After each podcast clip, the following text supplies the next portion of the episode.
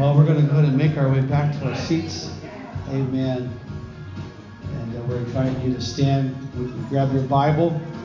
Amen. Going to go to the book of Genesis, chapter 15, and begin reading with verse number 1. Amen.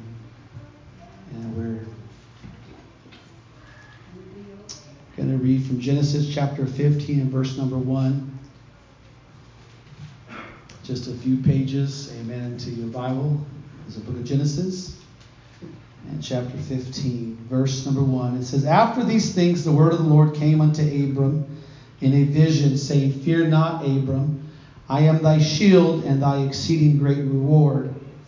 And Abram said, Lord God, what wilt thou give me, seeing I go childless, and the steward of my house is this Eliezer of Damascus. And Abram said, Behold, to me thou hast given no seed, and lo, one born in mine house, in my house is mine heir. And behold, the word of the Lord came unto him, saying, This shall not be thine heir, but he that shall come forth out of thine own bowels shall be thine heir. And he brought him forth abroad, and said, Look now toward heaven, and tell the stars, if thou be able to number them. And he said unto him, So shall thy seed be. And he believed in the Lord, and he counted it to him for righteousness. And he said unto him, I am the Lord that brought thee out of Ur of the Chaldees to give thee this land to inherit it. And he said, Lord God, whereby shall I know that I shall inherit it? And he said unto him, Take me an heifer of three years old, and a she goat of three years old, and a ram of three years old, and a turtle dove, and a young pigeon. And he took unto him all these, and divided them in the midst, and laid each piece one against another. But the birds divided he not. And verse number 11 is where I'm going to focus, amen, the theme of my message this morning.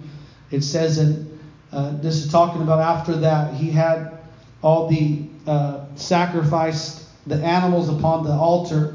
It says in verse 11, and when the fowls came down upon the carcasses, Abram drove them away. And when the fowls came down upon the carcasses, Abram drove them away. Amen. And I just want to talk for a few moments this this morning on defending your altar. Amen. Defending your altar. Amen. Let's pray and ask the Lord to speak to us one more time.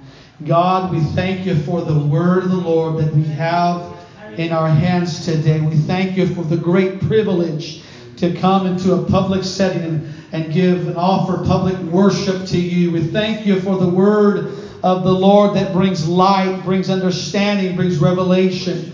We pray today, God, that you would uh, you would enlighten our minds, God. You would reveal yourself to us, God. You would cause us, Lord, to uh, worship you, God, with, with greater anointing. God, we pray that you would speak to us. Let your perfect will be done in this place. Anoint my lips of clay, God. Help me to speak forth as the mouthpiece of God. And God, anoint every person in this place to receive your word today. We give you the glory, we give you the honor, we give you the praise and the worship. Everyone said, In Jesus' name. Amen. God bless you. Can be seated. Abram, the Chaldean, uh, leaves Ur, that city that actually was a very highly civilized society, an advanced society to study archaeology. Uh, he left Ur with his father Terah, and he goes to Haran in Canaan, and then to Shechem, then to Egypt to escape the famine. And here, uh, Abram has different encounters with Pharaoh of Egypt as he passes through the land, and, and there's there's there's another story involved in that. But then from Egypt, he goes to Bethel in Canaan. And Lot begins to, uh, the Bible says that uh, Abram and Lot reached a point when they had to uh, have some peace in their camp, encampment and among their family and their herdsmen. And so Abram tells Lot, uh, choose a direction, which way you'll go, and I'll go the opposite direction. And And so Abram, the Bible says, uh, chose the opposite of Lot. Lot looked towards the the the plains of Sodom and Gomorrah, and, and that was where he ended up going. And and so Abram went into the opposite direction. And in spite of this different this uh, division that took place in the family in the camp, God used Abraham or Abram and 300 plus of his men at one particular point uh, as uh, the time would progress, as Lot got himself in trouble with the, the kings uh, of Sodom and Gomorrah, and, and God used Abram and 300 plus of his men to deliver Lot and his family and the kings of Sodom and Gomorrah. And the Bible says, I'm kind of laying a foundation, giving you a little bit of background this morning, that Abraham, the Bible tells us that he had lots of riches at this point. He was a very wealthy man. And he not only had wealth, and he, he also had the respect of the greatest nations on, on the planet at the time. Abram had the respect of Pharaoh, uh, the king of Egypt. He had the respect of the other surrounding nations because he would overcome them with 300 of his men to deliver Lot and the kings of Sodom and Gomorrah. And, and there was a great influence and power and wealth that was in the hand of Abraham. Uh, but Abram reaches a point in his life when he begins to seek God even more clearly for the promise that God gave him. The Bible says that God began to speak to Abram and said that you are to get out from the, the land of your fathers and go to a place that I'll show thee. It's a land that flows with milk and honey, and there's there's promises, and, and in your seed shall all the nations of the earth be blessed. And those that bless you, I will bless them, and those that curse you, I'll curse them. And there's going to be a promise upon Abraham's life, and we've talked about that in past messages. Amen. But here Abram seeks a particular sign from God to prove that God's promises would indeed come to pass. But God does not give Abraham a sign until here in the Bible we see that first he begins to worship the Lord. Hallelujah. There are some things that you and I are not going to get from God until we have Amen. A mindset of worship and of praise. Amen. How many of you today can worship the Lord when hell is breaking out? Amen. All around you, and it seems like everything's topsy turvy, and you don't know left from right, but you can still lift up your hands and say, Great are you, Lord. I will worship you. And so, in this specific scenario, Amen. Abraham begins to worship the Lord and he makes an altar before the Lord. And uh, these these uh, these uh, these uh, animals that Abram offered, the Bible says that they were three years of age. That was the age in which these animals would begin uh, producing offspring. Amen. So at three years of age, these animals now reached the fruitful uh, time in their life when they could begin to reproduce. Amen. So what we know from that is that these uh, animals were becoming more valuable to Abraham. Amen. Which implies to us and shows us that our sacrifice and our worship to the Lord, amen, should not be some willy nilly thing that we give to the Lord.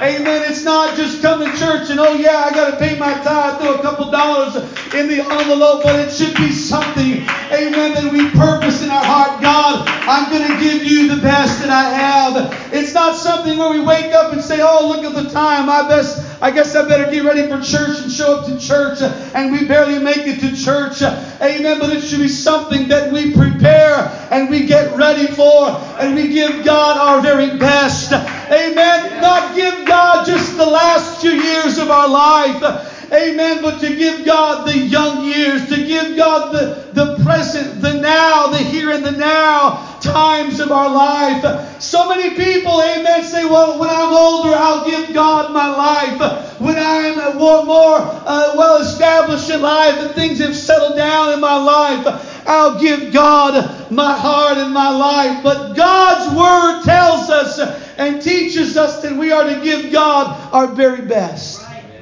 And some people, amen, can't seem to even give God their best in church. And we come to church and we think, man, I'm just happy to be here. Amen. And, and we, we show up tired. We show up just not even really prepared for church, just throwing on our ties. We get here. Amen. We're falling asleep in church. Amen. We, can, can, we can't even clap our hands and we're giving God leftovers. But the things that we've got to offer, God, has got to be our very best today. Right. Amen. We've got a purpose in our minds. When I go to church, which I will go to church, and I will be faithful. I am purposing in my heart. I'm going to show up early for prayer. I'm going to worship God with all of my heart. I'm going to preach with my pastor. I'm going to lift my hands, and I'm going to worship God today. Hallelujah. We've got to give Him our very best. Sacrificial worship will cost you something of value. Right. Right. It's got to cost you something. David understood that when he began to uh, amen, build an altar, and the person that owned the threshing floor said, If it's for the Lord, I'll give it to you. David said, No, you're not going to give it to me. I'm going to pay you for it because it's got to cost me something. Amen. That's got to cost me something. I've got to pay a price. Amen. Because I've got to know in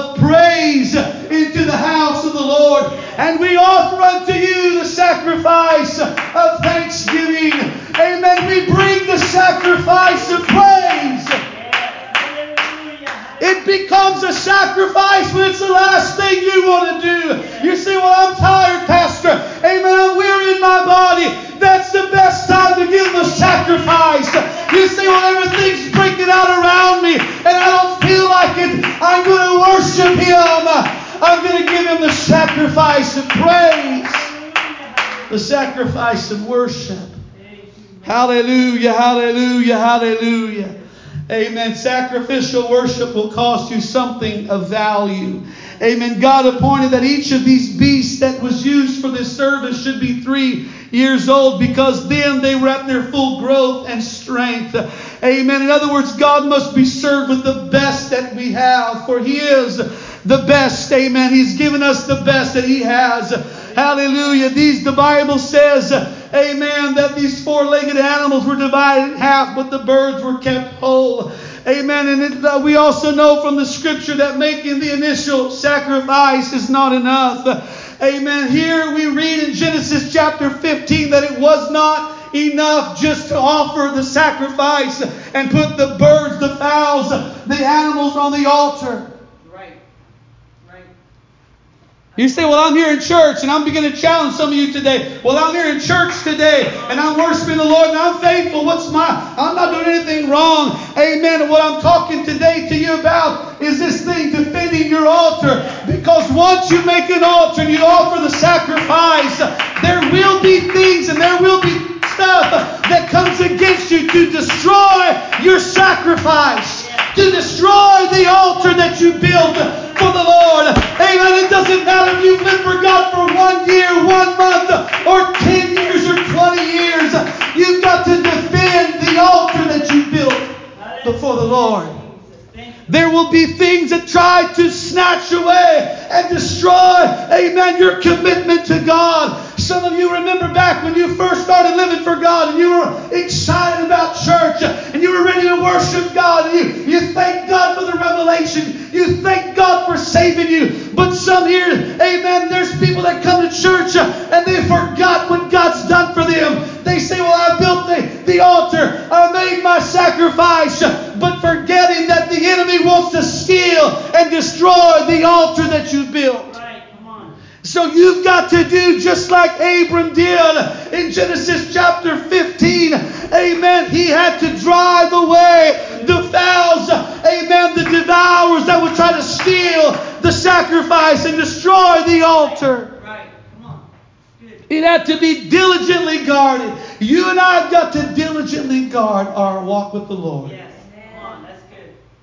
You've got to diligently guard your walk with the Lord.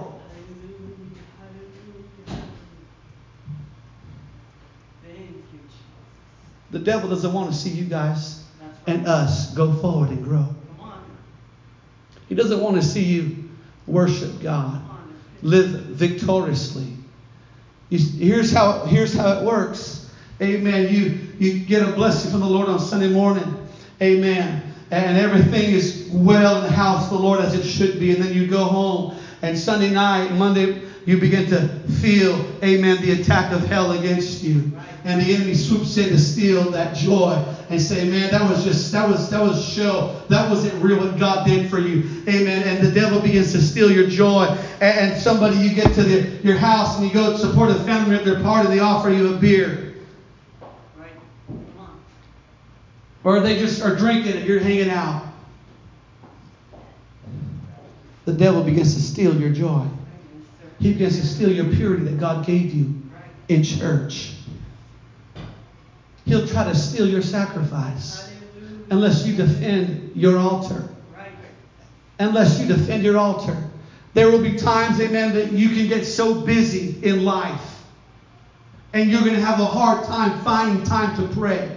Well, the kids are just this way, and, and my job is so busy, and, and I just got all these activities, and, and I, I'm in transition, and, and we've all got reasons why we can let slide our walk with the Lord. We can all we all have reasons why we can let slide, why we come late to church, why we can't stay awake in church, why we don't give faithfully, why we can't pray, why we can't read our Bible, why we can't worship, and we begin to let something slip. And the enemy tries to he tries to get in there and destroy and take away what God has given you today. Hallelujah. But you and I have got to make up in our minds.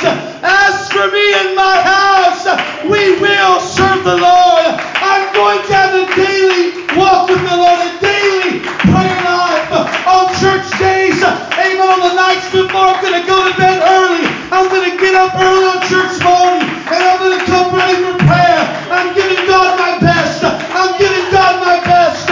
I'm giving God my best. Hallelujah. Hallelujah. Amen. The fowls of the air begin to come down upon the carcasses.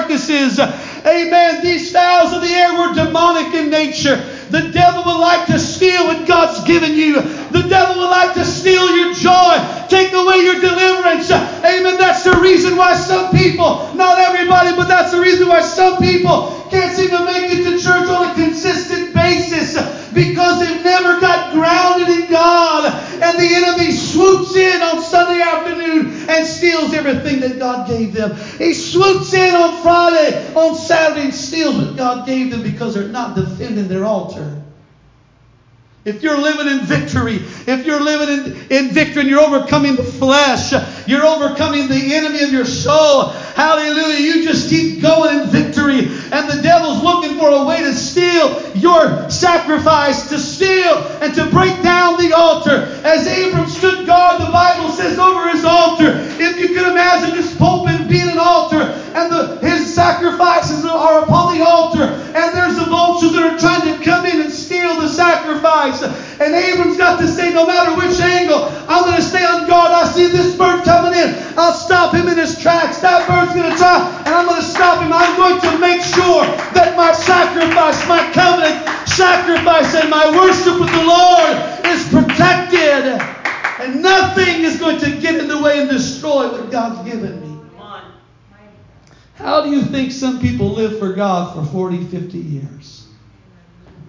think some people live for God victoriously for decades? Right.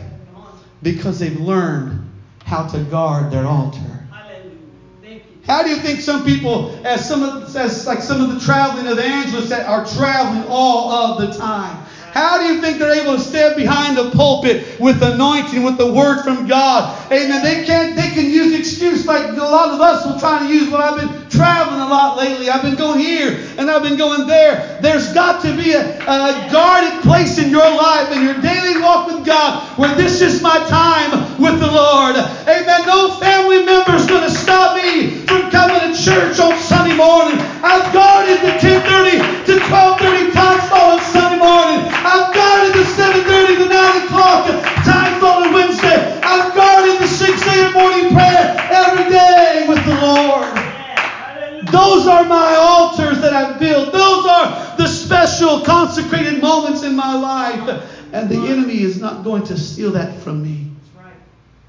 Hallelujah. It was not a lion that attempted to steal the sacrifice or a hyena, but it was the fowls of the air. And the Bible says that the devil is a prince of the power of the air.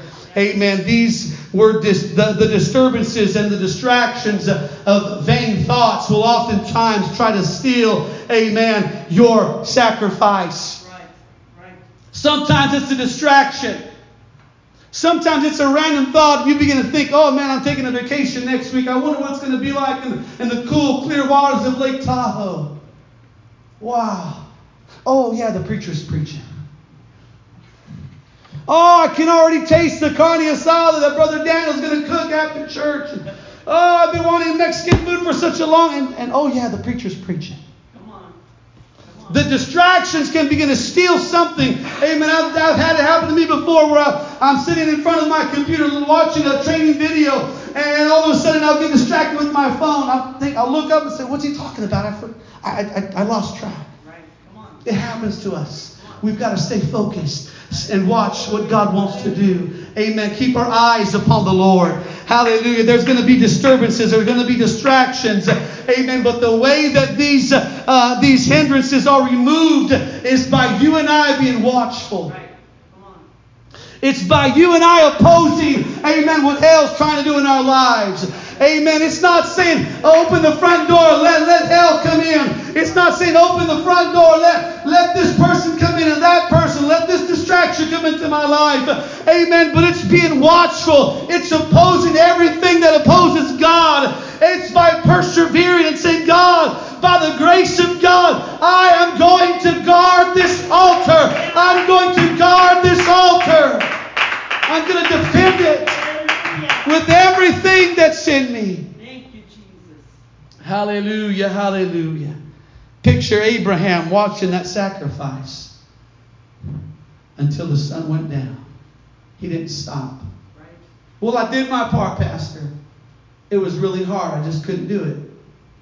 Abraham had had a sacrifice on the altar. It was for the Lord. And the fowls didn't give up.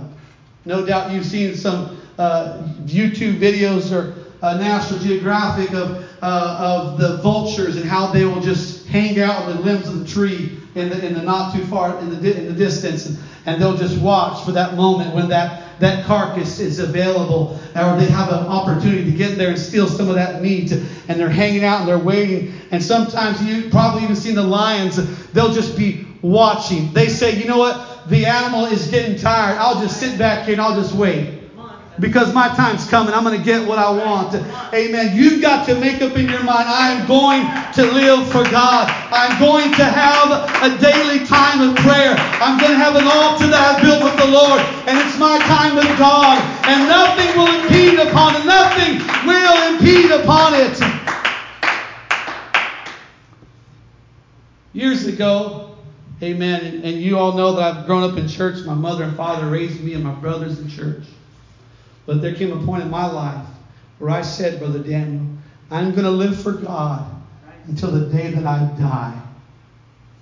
I'm going to live for God, Sister Linda, until I, I fall over dead. Right. And that commitment, that those words have been hard at times. Because there's been times when I thought, man, I'll just throw in the towel, I'll give up, it's too hard. And, and temptation, I'm so weak and I'm given to temptation and all of these different things. And, and so much will try to stop that forward progress. But I go back in my mind, I go back in my mind to that those early days as a 12 year old boy on my face before the Lord, reaching out to God. And I said, God, I told you that I would live for you till I die, that I would serve you with all of my heart, God.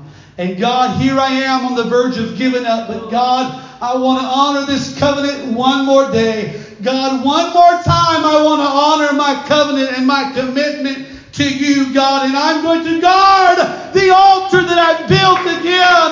The enemy would try to lie to me and tell me, amen, that it's not important. It's not worth fighting for. But some things, honey, are worth fighting for. Your walk with God is worth fighting for. The altar that you built before the Lord is worth guarding and defending. Thank you, Jesus. Hallelujah, hallelujah, hallelujah. Amen. Picture Abram watching the sacrifice until the sun goes down and constantly attempting to drive off the vultures from the slain offerings. His arms and his body had no doubt become weary with waving and chasing them off. And you know how it is, amen, when you begin to work out and, and you're doing some calisthenics and you're beginning to move and after a while. You can just doing this thing will become hard to do. Try it one time. Hold your arm out like this. See how long you can do it. It's not hard to do, but as time begins to progress, you'll watch your hands "Ooh, it's not heavy. It's just after a while, oh man, my arm's starting to hurt." And you'll become like this after a while. That's how it is. Abram had to, even when he was weary, hey, I'm guarding my sacrifice. Ah, I'm guarding my sacrifice. And there will be times when it is, requires every last bit of energy and strength you've got.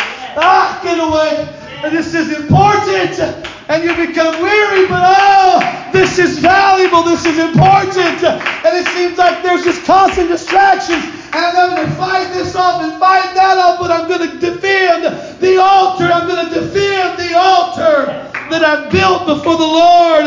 The fowls of the air would love to consume the things that was consecrated to the Lord, which would thereby prevent the covenant from being fulfilled. Abram understood that I've got a covenant with God, and the only way that this covenant is fulfilled is I guard the sacrifice. Amen. I defend the altar, and I say, God, this covenant that I made with you, this promise I made with you, it's got to go through.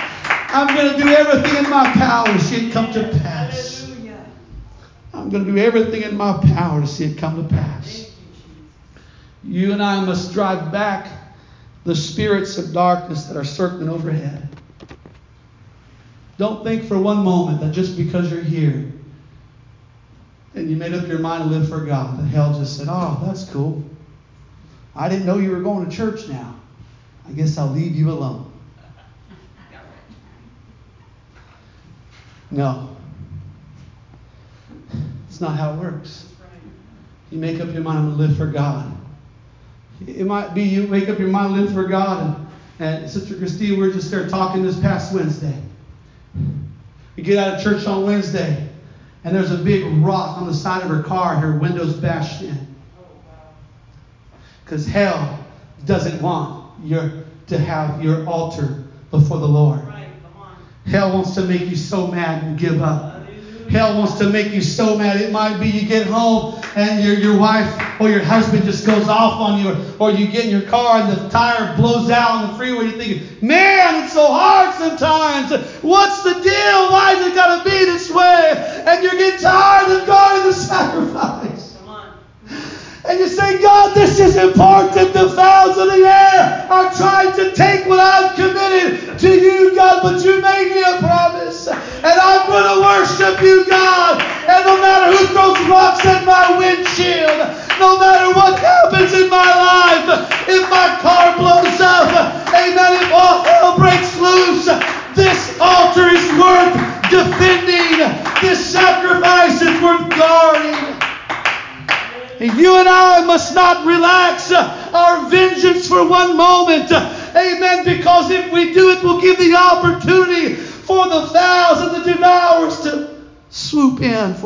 for, the kill. Right.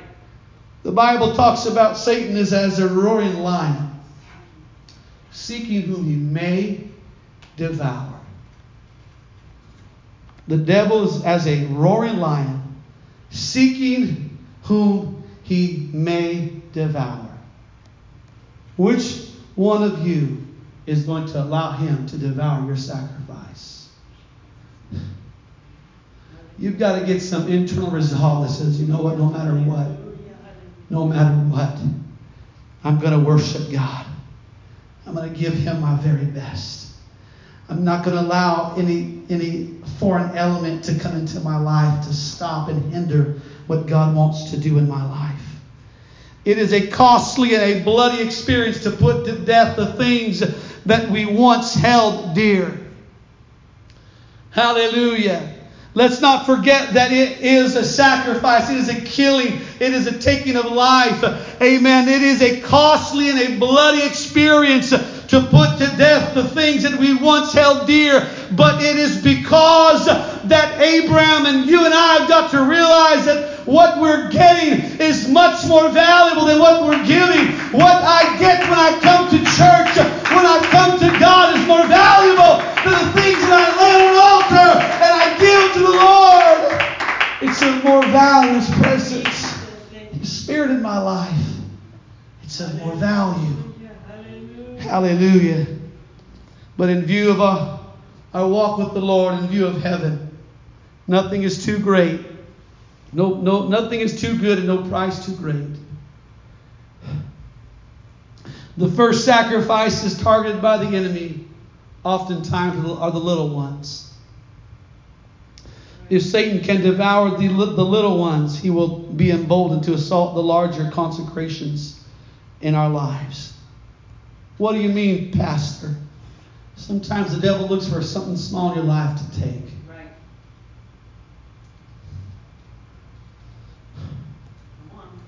And if you can get a, something, a small compromise in your life, he'll begin to get another small compromise. I'm going to tell you exactly how it works sometimes. Well, I'll just miss church today. Sometimes it's just, sometimes it starts with, I'll just come late to church. I'll just get there when I get there. It's not that important to come early for prayer. It's not that important to be on time. I'll just get there when I get there. Then it's, you know what? You, you're pretty faithful to church. You can you can miss once in a while. Doesn't sound too bad on the surface. You just miss once in a while. And it becomes easier to miss the next service. Right. Right. Then the next service comes and you know you really need to just take take take time and relax, take a break, slow down. You're going too you're doing too much, you're going too fast. You need to sleep in on Sunday. You, you need rest for your body. The devil will give you legitimate excuses. You need rest. You've been doing a lot. And then he swoops in on the third Sunday. He says, You know, they've been talking about you. They, they, they know you've been missing church.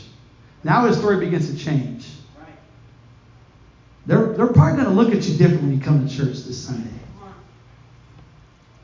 And then you skip out the fourth Sunday. You might as well admit it. You're already lost. You're already backslidden. You, you're a loser. You're defeated. You can't make. And he'll just build and build and build. But it started with just coming a little bit late to church. You come later. And you come later. And you just say, you know what? If I get there, it'll be over by the time I get there. I'll just miss. It, it just it builds like that. Then other times in your life, he'll get a small compromise and confession from you. He'll say, you know what? You've been busy today. And the devil always acts like he's concerned about you, but he's not concerned about you. You know what? You could probably miss praying today. You can probably miss reading your Bible. Maybe just read a maybe just read a little bit. Just read just pray a little bit. Don't don't try and do the, the full one hour prayer. Don't try and read your full three or five chapters a day. Just just a little bit. Until after a while you're not reading your Bible, you're not praying, and you feel so cold and so distant. Then you feel like, well, I should pray. And you feel how hard it is to pray sometimes because you've let it go for so long. You haven't been guarding and defending your altar. And the devil will lie and lie and lie and lie. Yes, he will. and he'll try to destroy what God's given you. But the enemy understands we cannot be influenced to go out tomorrow and commit gross sin. But he can, however, lead us into gradually through a process of desensitization. Go down and down, further and further. And I'm here to tell the church today you've got to guard, you've got to defend your altar. Your time with God, it is important, it matters. You and I have got to say, you know what? There's no arguing. When it comes time for Sunday morning, we're going to be in church at 10 o'clock for pre service prayer. I'm going, I'm going to get up early. I'm going to pray. I'm going to read my Bible. It's just, it's just some safeguards that I've built into my life that's going to help me to go the distance. I don't want to be 45 uh, because I'm almost 39. I'm almost 40. I don't want to be 45 and say, man, when I was 39, I should have done X, Y, and Z. I want to be able to look back and say, you know what, Sister Linda? Man, I poured it all out.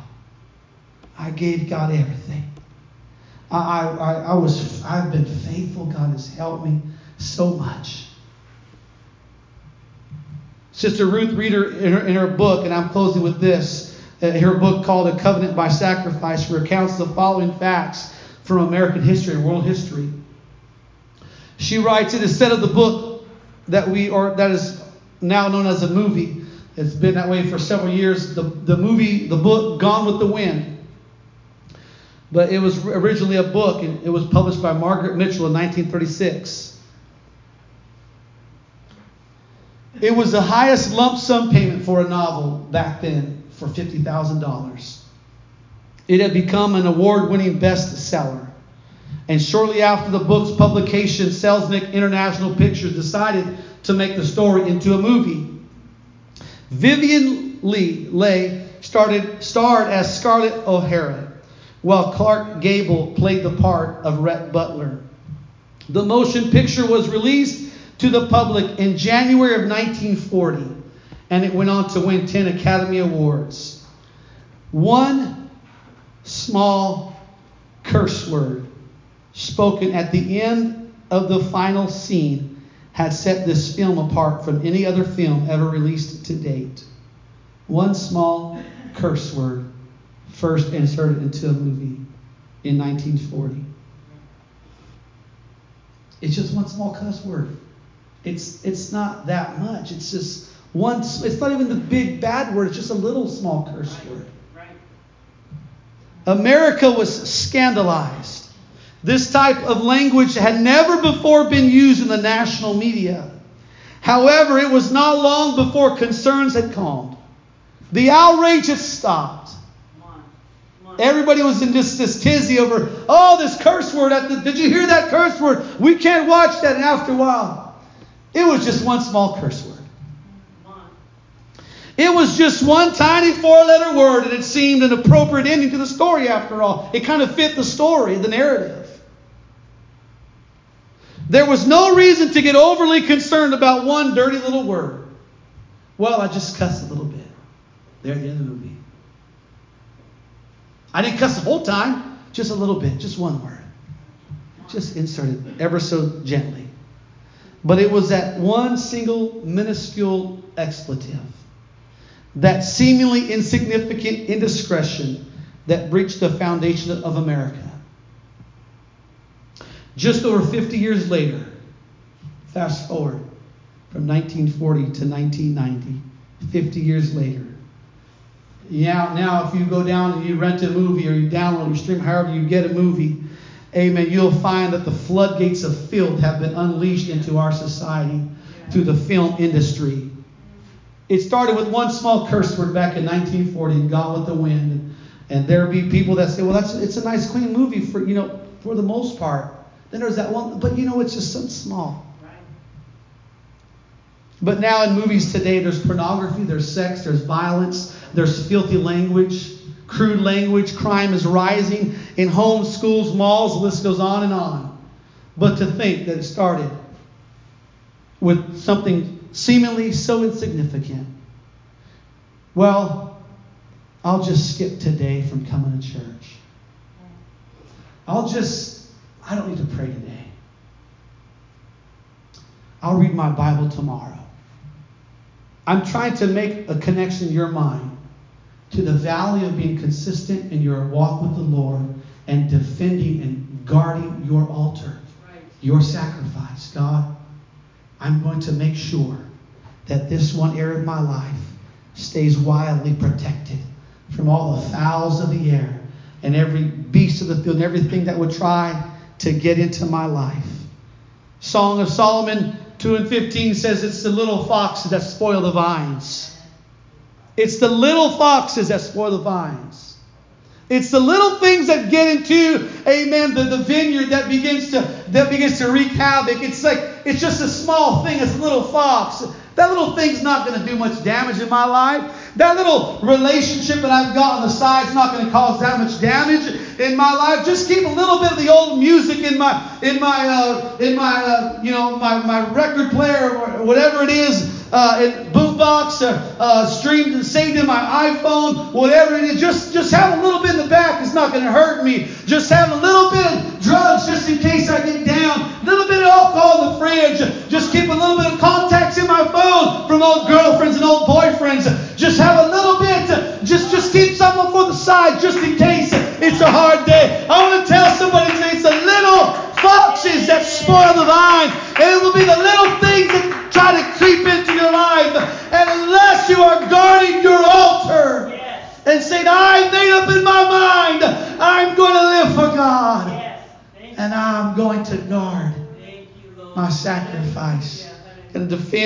my altar.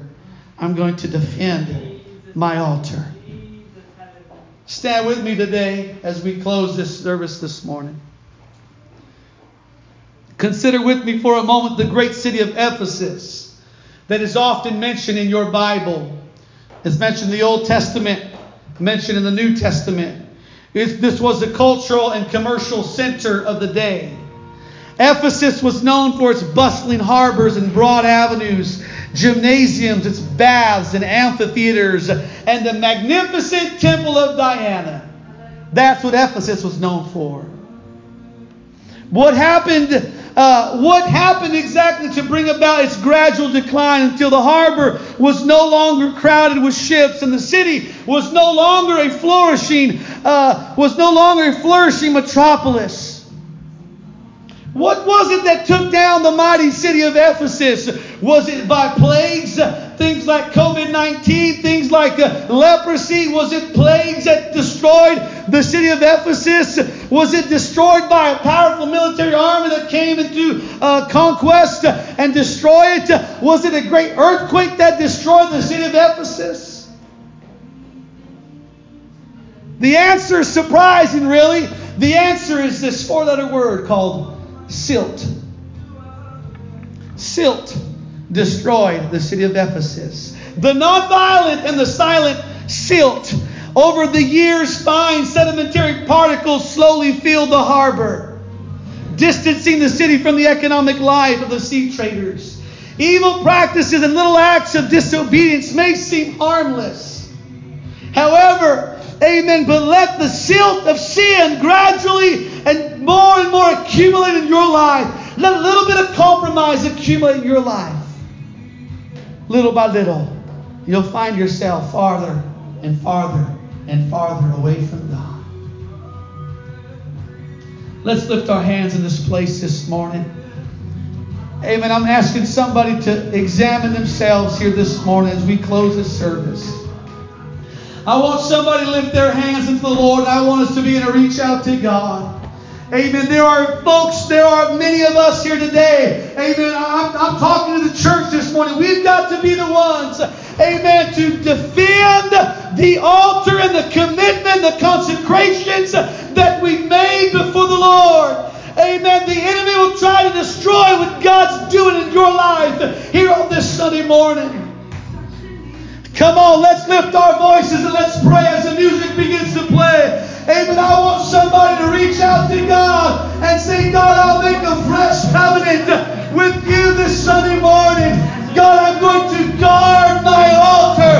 I'm going to guard my consecration. I'm going to defend my sacrifice. I'm going to make it a point, God. The enemy will not cause me for one moment to compromise. And if he has in the past, God, from this point forward, I'll live consistently, God. I'll build into my life. God, I'll build into my life the safeguards of an altar, of a consistent altar before the Lord. Come on, somebody needs to pray this morning.